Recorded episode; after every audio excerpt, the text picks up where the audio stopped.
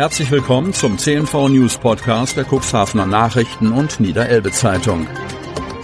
In einer täglichen Zusammenfassung erhalten Sie von Montag bis Samstag die wichtigsten Nachrichten in einem kompakten Format von sechs bis acht Minuten Länge.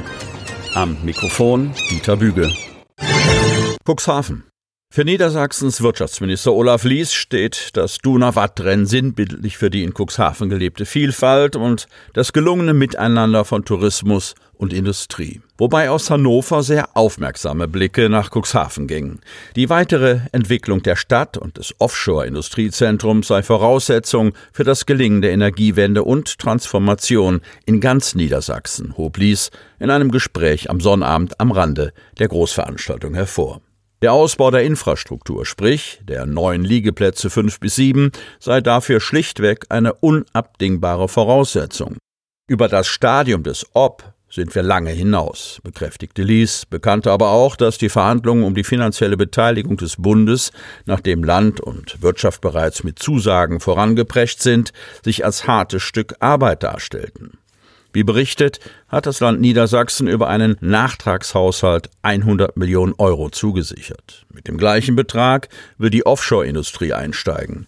Im Rahmen einer Drittelfinanzierung soll der Bund dazu bewegt werden, weitere 100 Millionen Euro beizusteuern, weil es eben nicht allein um Hafenbau, sondern die klimagerechte, unabhängige und dauerhafte nationale Energieversorgung geht. Doch das zu vermitteln braucht offensichtlich Überzeugungsarbeit. Sehr hervorzuheben sei dabei das Engagement der Bundestagsabgeordneten Daniel Schneider, SPD, und Stefan Wenzel, die Grünen, sowie der Stadt Cuxhaven, deren Oberbürgermeister Uwe Santja gerade in den vergangenen Tagen wieder Gespräche dazu in der Landeshauptstadt geführt habe. So ließ.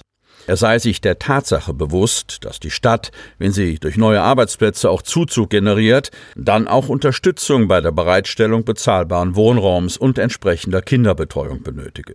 Es ist eine attraktive Region, die Leute wollen kommen, zumindest wenn die Bedingungen stimmten. Und dazu die Aufmerksamkeit zu erzeugen, trügen eben auch Aushängeschilder wie das Duna Wattrennen bei, so ließ.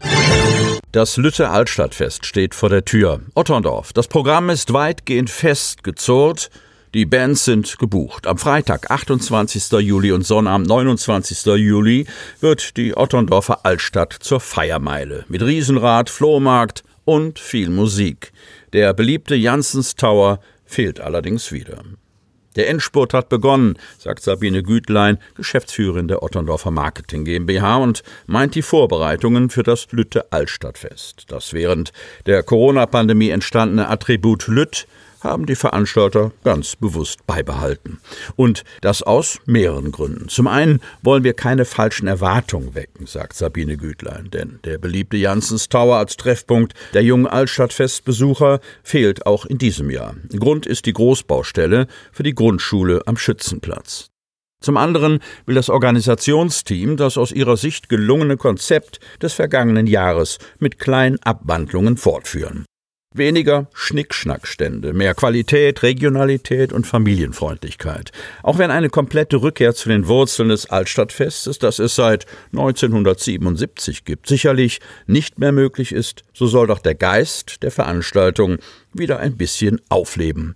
Das Ausufernde wollen wir nicht mehr, sagt Klaus Johansen, Bürgermeister der Stadt Otterndorf und Aufsichtsratsvorsitzender der Otterndorf Marketing GmbH, die zum Jahresende abgewickelt wird. An Musik, Spaß und Verkaufsständen soll es dennoch nicht mangeln. Insgesamt 22 Essenstände, 20 Getränkeanbieter und 12 Süßwarenbuden sorgen für die Verpflegung der Gäste. Außerdem werden 19 Non-Food-Stände aufgebaut, sagt Sabine Gütlein. Die Otterndorfer Gastronomiebetriebe sind mit im Boot und öffnen ihre Restaurants und Cafés. Deichbranddorf bereitet sich vor. Wannhöden. In weniger als einer Woche beginnt das Deichbrandfestival. Viele bereiten sich schon Wochen im Voraus darauf vor. Allerdings nicht nur die Besucher, sondern auch das Deichbranddorf Wannhöden. Eine besondere Rolle übernimmt die Firma Apiarius. Bald füllt sich das kleine Dorf wieder mit tausenden Festivalbesuchern. In den Straßen fahren Autos dicht an dicht, alle mit dem gleichen Ziel Deichbrand. Wer schon einige Tage vor dem Festivalstart durch Vanhöden fährt, sieht, dass sich viele Bewohner schon jetzt vorbereiten, um den Feierwütigen ein paar schöne Festivaltage zu bereiten. Wie in jedem Jahr bieten die Vanhödener Duschen, Schlafplätze, ausreichend Bier und Frühstück für die Besucher an. Doch nicht nur das. Die ortsansässige Firma Apiarius unterstützt bei dem Aufbau des Festivals besonders. Das Van Hödener Lohn- und Bauunternehmen Apiarius beteiligt sich an den Deichbrandvorbereitungen. Es ist mittendrin im Festivaltrubel und kümmert sich um die Instandhaltung der Fahrzeuge auf dem Gelände.